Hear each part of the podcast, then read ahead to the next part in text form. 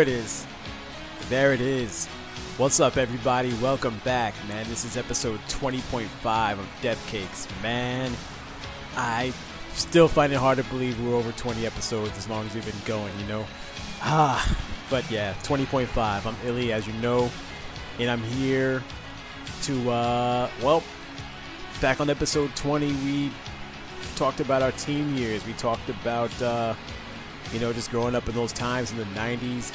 One thing that kept coming up, actually more than I really didn't plan to talk about it so much, but one thing that kept coming up was wrestling because, well, wrestling was important to me as a kid. I mean, all throughout my childhood, I watched it. WWF um, picked up WCW in like maybe 1990 and 91, and really, really, right there, 90 91 is when I really, really got into wrestling, and just uh, and I was tuning in every week. Never, never saw too many pay-per-views. Um, they had them at the video store. We'd rent old ones, but uh, I didn't really see too many pay-per-views. Uh, very rarely. I think my first one. Ah, man, you know what? It was the, the first one was when uh, Ultimate Warrior dropped the title, or excuse me, Hulk Hogan. He dropped the titles in the Ultimate Warrior. Yeah, passed the uh, torch to the Ultimate Warrior. Man, crazy. But um, yeah. So I just got to thinking. I actually had planned to do an episode like this for a while, but after all that, it just seems a proper uh, segue. We'll go right into this. I want to talk about wrestling music, in particular the entrance themes. Uh, and uh, I think we're gonna stick mostly to uh, the late '80s, early '90s stuff, just because I mean there were some good ones. There's some good ones after that, you know, the late '90s. Um, but I think the more it started to sound like licensed music, not that it was licensed, but it started to take on more of a, you know, more of a standard issue type of feel. And you know, not there were some great ones, but I want to stick to the stuff back then that just really like it feels like it doesn't fit anywhere besides at a wrestling event. You know what I mean? I am gonna also stick to WWF, just because, uh, again, there were a few good WCW themes, but uh, for the most part, they're just not that memorable to me. Not really. You know, so uh, yeah, I guess we're gonna stick with uh, the WWF stuff, and uh, yeah, the beat you're hearing in the in the background right now, that one, you don't know what that is? Get familiar.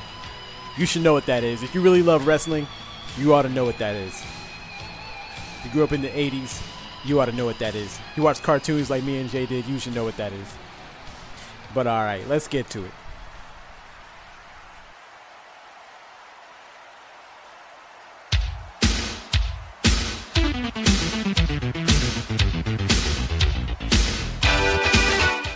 So, as an honorable mention, I want to start this off with uh, the Rocket, Owen Hart. Yeah, you guys, uh, remember he was called the Rocket back when his whole, back when his whole arsenal, his whole repertoire was pretty much just aerial moves. you remember those days? But uh, yeah, let's pour a out for the man. 15 years ago, almost to the date, that's when he uh, had the tragic botched cable and harness incident at that uh, that pay-per-view in Kansas City. I don't I don't remember the name. I don't remember what the name of the event was, but yeah, that was definitely uh, in Kansas City. And the very next night on Raw, little personal fact, um, you know, the Raw where they paid tribute to him, and they tolled the bell and everything for Owen. That was right here in St. Louis, but that was also the night of my high school graduation, if you believe that. Pretty, uh, pretty crazy, sad fact. But uh, enough about that, man. The music it's uh it's very er- early 90s kind of 80s you know with your with your, synths. Got a little bit of that Seinfeld slap bass in there. Yeah it's just um oh if I'm not mistaken I think this was the I want to say they used this theme song for High Energy which is the tag team of uh, Owen Hart and Koko B. Ware. They start off just using Koko's that goofy bird song of his but then they switched to this. And then after they split the team up, Owen kept the song for himself. So, uh, and uh, yeah, he used it for quite a long time. I want to say with like 97 to 98. So, so yeah, really long, uh, long lifespan for a song like this. Just very kind of very, very dated. But uh, yeah, I like that one. So that, that was right here at honorable mention. Now let's get into the uh, the real top five.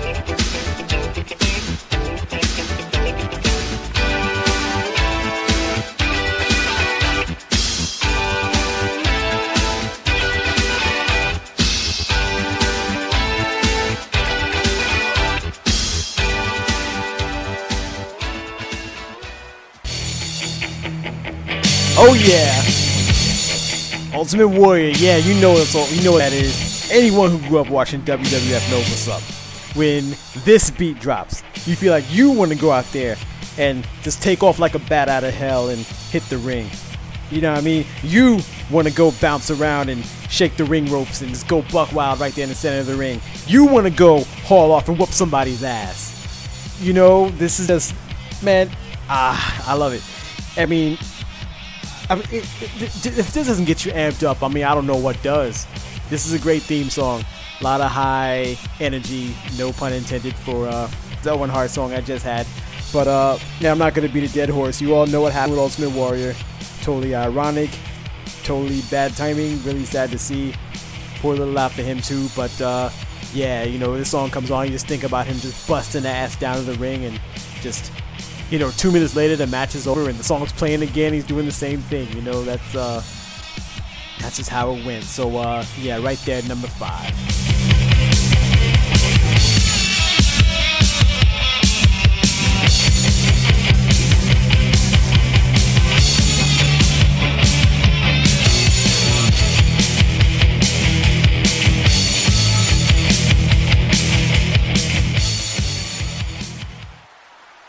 Number four. Yeah, so we're going from amped up and buck wild war, Ultimate Warrior music to something really laid back and cool. Yeah, I've got the bad guy at number four. I first knew it as man back in 90 or 91, like I said, when I first started watching WCW, and he was known as the Diamond Stud, which was a protege of uh, young Diamond Dallas Page. Well, not that young, but you get it. Earlier stages of Page's career, but enough about that. Uh, he would later come back to WCW and jumpstart the NWO under his real name of Scott Hall. But uh, at this moment in the WWF, this stage of his career, he was Razor Ramon. Yep, man, my family and I love this guy. I mean, none of us, none of us had seen Scarface so we didn't really understand the persona he was trying to come across as, but he just seemed like this total badass, you know. Um, in the vignettes, man. Ah, ah, man, you guys, do you guys remember that? Before when they used to, uh, de- before they would debut a wrestler on WWF, they would have him maybe three weeks or so leading up to his in-ring debut. He would just have these little uh, video segments, you know, just kind of cutting promos, walking around in his so-called element, talking about what he's gonna do once he gets there and just establishing the character and so so I mean we were just watching these vignettes and we loved this guy from then before we even had a match. You know, the character was just that cool to us, you know, and we he was one of our favorites all along, you know, so uh yeah, but uh, the, the song, man, you know, he's just come strutting down to the ring, which, as you should to a song like this, you know, strutting down to the ring. You know, he had his had his gold chains and vest on, and then he was chewing a toothpick, and then before the match would start, he flicked the toothpick in the corner man's face and handed him the chains like, something happened to the gold man? Something happened to you, Chico. yeah, that was bad, but hey, so was he. You know, he did a really crappy Cuban accent, but uh, hey, all part of the fun and the allure that uh, that old school '90s wrestling. So uh, there you have it, man. Razor Ramon, number four.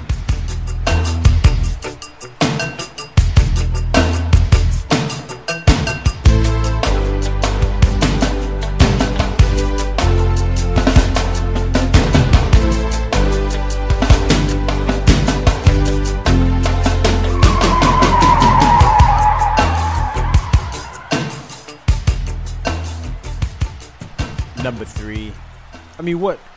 How else can you describe it? What else can you say besides perfection? Oddly enough, that is the name of the song, and that ties directly into the uh, superstar to whom it corresponds, and that is Mr. Perfect. Yeah, Curt Hennig. God, man, I really, it's uh really sad just how many uh people on this list are actually no longer with us. So let's pour some out one more time for uh, Curt Hennig, better known to most as uh, Mr. Perfect.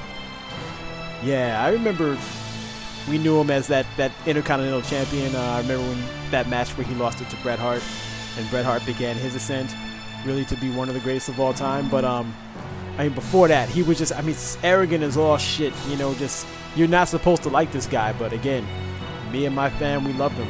just he was just such a great ring technician. You know, just all the just the skill that he had in those matches. You know, just even before we really understood all the real mechanics and you know, all, all, we're, we're, kids. You know, the way they're selling the product to us, we're supposed to be all into the personalities and the, the over-the-top craziness of the stuff. But I mean, we just really love the way this guy fought. Matter of fact, I think that's what we said. You're like, you know, I don't like how he acts, but I like how he fights. You know, so definitely he was one of our favorites. Um, yeah, come down to the ring uh, with uh, Bobby Heenan. You know, he come in there with his towel, chewing gum. He go into the ring and spit the gum in the air, smack it out of the air, and then proceed to uh, whoop somebody's ass. So yeah, this song right here, just up on Mount Olympus or something like that. You know, that's just the that's just the vibe you get from a joint like this. You know, and just nobody better for this for, for a theme like that besides Mr. Perfect. So there it is.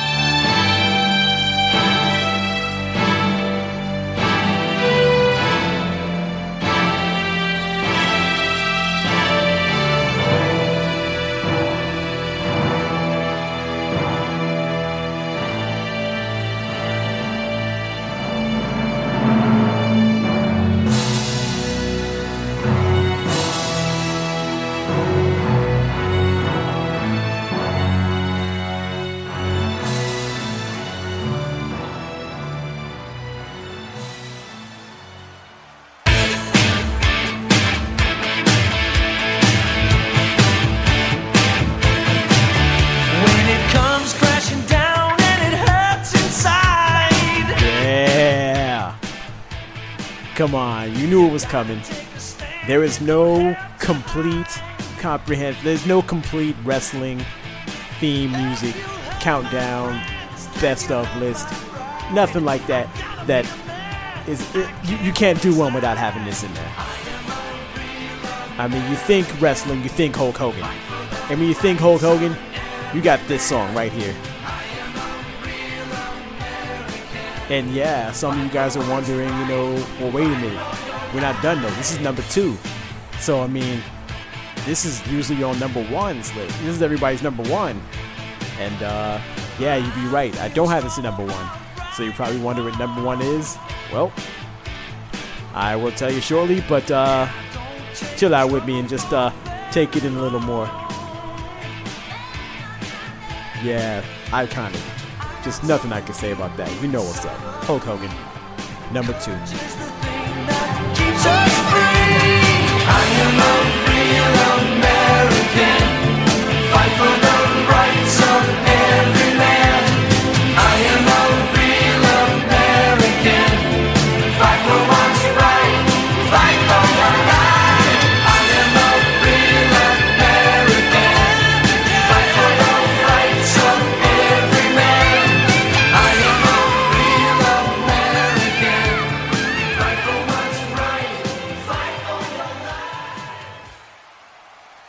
So, people, we are now at number one.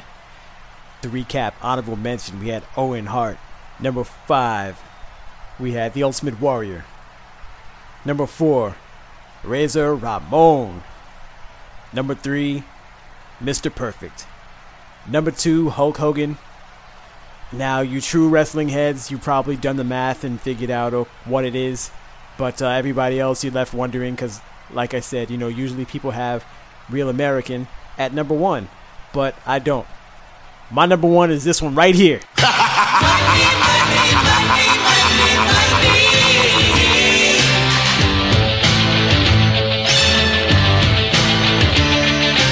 Everybody's got a price. Everybody's gonna pay. Cause the million dollar man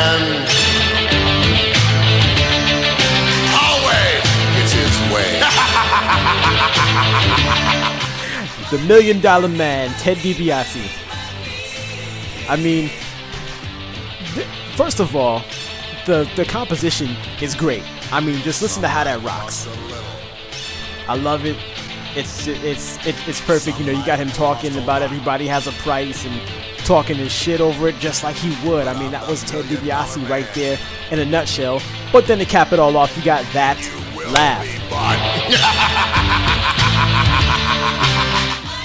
Nobody beats that laugh. Not in wrestling, not in anywhere in entertainment. That is the best laugh of all time, the most evil it's awesome. And yes, if you're wondering, yes, we did love Ted DiBiase too. Um, not so much early career, but we liked him, um, I guess, uh, maybe in the early 90s when he teamed with uh, Michael Rotundo, or Michael Rotunda, depending on uh, what federation he was in. But um, in the WWF at this point. He switches persona to Irwin R. Schyster. Get it? The IRS. They team together and form Money Inc. And they were an awesome tag team. You know, we hey, what can I say? We liked a lot of the heels. You know, we, we liked all, all those characters. You know, but um, yeah, this song right here, I mean, just fit the character like a glove. It's a badass song. It's a badass laugh. It's just there. It is. That's my number one. So I'll take you guys out of here on this. But uh, yeah, be sure to uh, check out Death Cakes episode 20 if you missed that last week. We talk a little more about our upcoming uh, podcast network, which is called No Jibba Jabba.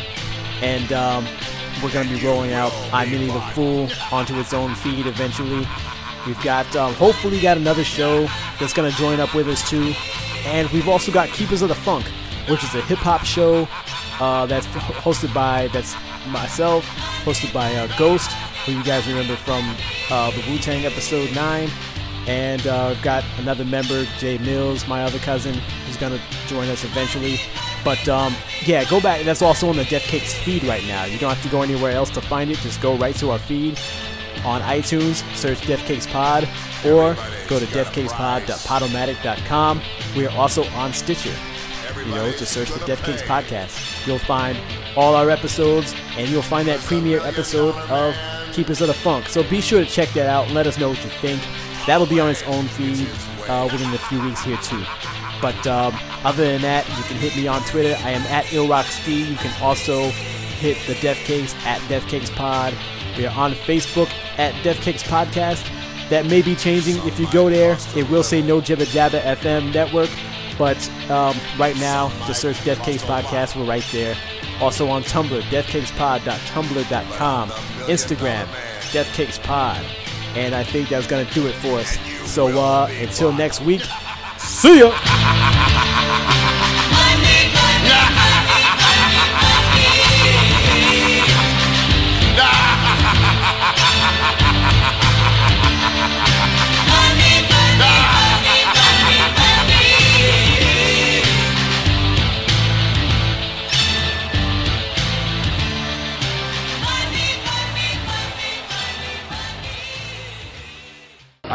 Razor Ramon. I am somebody important, man. Me, I'm like Adam in the Garden of Eden.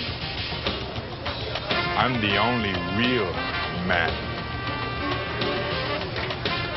Everybody, they want to be like me.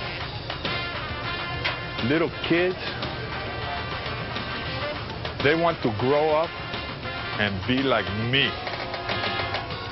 Bambinos, forget about school. What you learn in a book cannot make you like Razor. You want to be like Razor? You got to do like Razor. You just take whatever you want.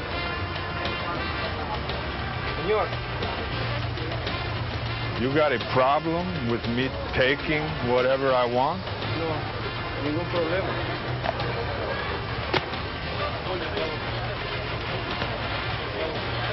And if there's anybody else who don't like me taking whatever I want in the WWF, we're going to have a really big problem, Chico.